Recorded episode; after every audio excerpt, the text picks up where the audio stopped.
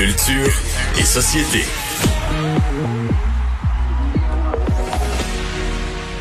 Bonjour Anaïs. Bonjour, Et bonjour. Tu nous parles de Marc Dupré. Absolument, urgence de Marc Dupré. J'ai pris des nouvelles, en fait, de Marc euh, Dupré qui aura un été, je vous dirais, relativement assez chargé comme de nombreux artistes. Je pense qu'il pensait faire euh, de la piscine et finalement, ben, il va faire euh, plusieurs spectacles ici et là.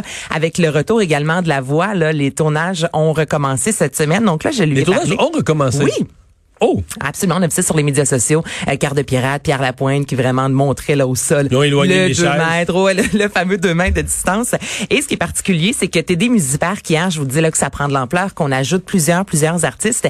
Mais c'est Marc Dupré qui va lancer le, le bal. Donc c'est lui qui va commencer ça le 19 juin. Tu sais, pour les autres artistes, c'est plus réconfortant, plus rassurant quand tu as vu un peu comment ça va se passer. Alors j'ai le demandé 19 à juin, c'est vendredi, là. Vendredi dans une semaine comme aujourd'hui. Dans une semaine jour pour jour. Et là, Oui, j'ai oui, demandé à. Marc Dupré, tu t'attends à quoi lors de ce premier grand spectacle-là?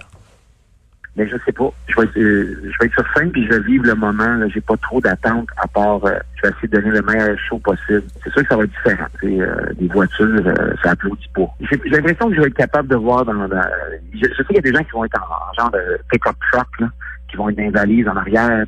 Il va quand même y avoir une certaine énergie différente des festivals ben, normalement, mais moi, je vais, euh, vais m'assurer d'avoir du fun sur scène en partant. Je peux pas faire abstraction de ce qu'on vit en ce moment. Ça, c'est sûr. S'il y a des paroles de, de, de mes chansons qui prennent un autre sens aujourd'hui, quand tu as peur de perdre ce que tu as de plus précieux, quand tu vis dans, dans, dans la peur, dans l'incertitude, je veux pas, tu as besoin de lumière.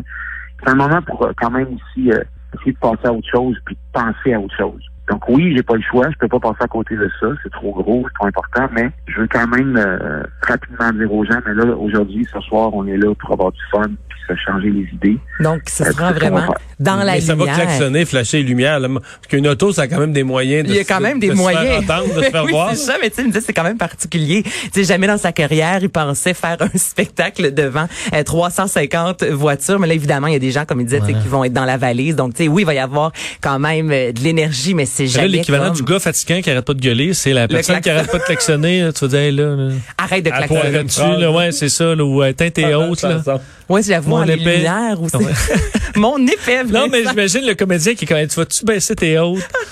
On voit pas. Ah, ouais. Et contrairement, il y a certains artistes qui n'ont pas du tout crié durant la COVID. Pour Marc Dupré, c'est complètement différent. Et pour la première fois en carrière, il va interpréter sur scène des chansons qui ne sont sur aucun album.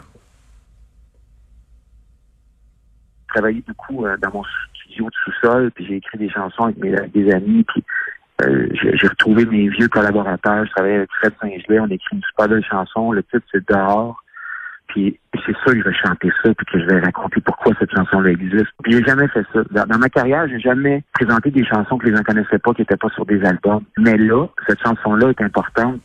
Dehors. Donc là, les Mhm. gens qui ont des billets, vous allez entendre du nouveau matériel. Lui qui me disait justement, ben j'ai hâte, je suis stressée en même temps. Et là, ben je vous disais que la voix a recommencé officiellement euh, cette semaine. Mais c'est quand même assez particulier parce que les tournages ont été arrêtés il y a quelques mois de ça. Habituellement, là, on sait que c'est très condensé, c'est très intense. La voix, là, les candidats passent énormément de temps avec leurs mentors, avec les juges. Et là, du jour au lendemain, hein, ils ont arrêté de se voir pendant quelques semaines. Donc j'ai demandé aussi à Marc comment ça se passait et qu'est-ce qu'il entrevoit là, pour le retour de ces tournages.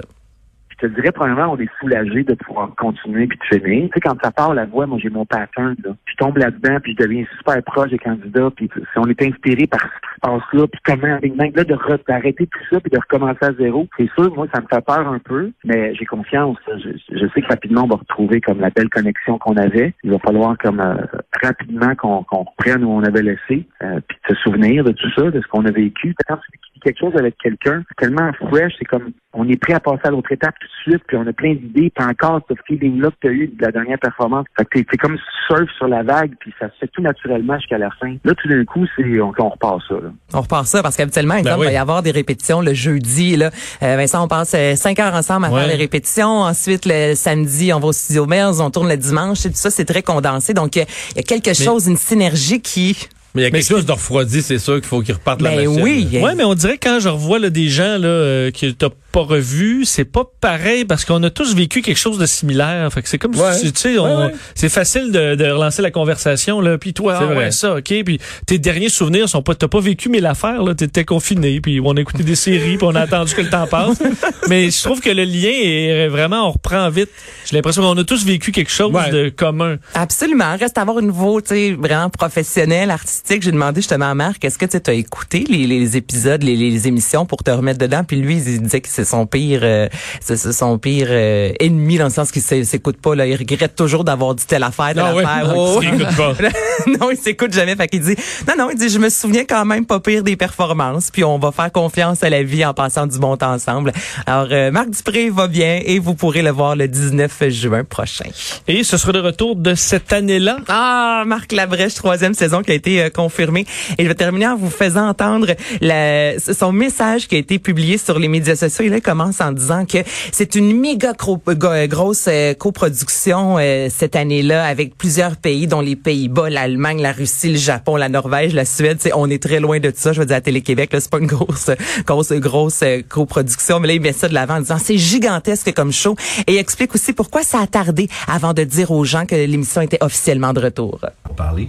D'autre part, euh, on attendait aussi l'annonce du gouvernement Legault euh, pour savoir combien de millions seraient consacrés à la culture parce que, euh, bon, on prend le trois quarts de ce budget-là. Donc, sur 400 millions, l'émission coûte à peu près 275 millions, 280, j'ai pas les chiffres. Mais c'est une émission qui, c'est un grand plateau.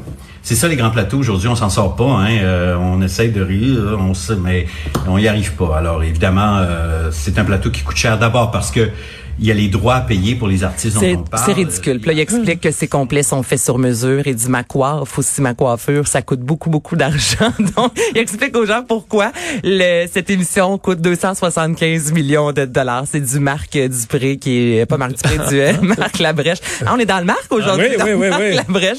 Et l'émission sera de retour l'automne prochain. Merci Anaïs. Plaisir.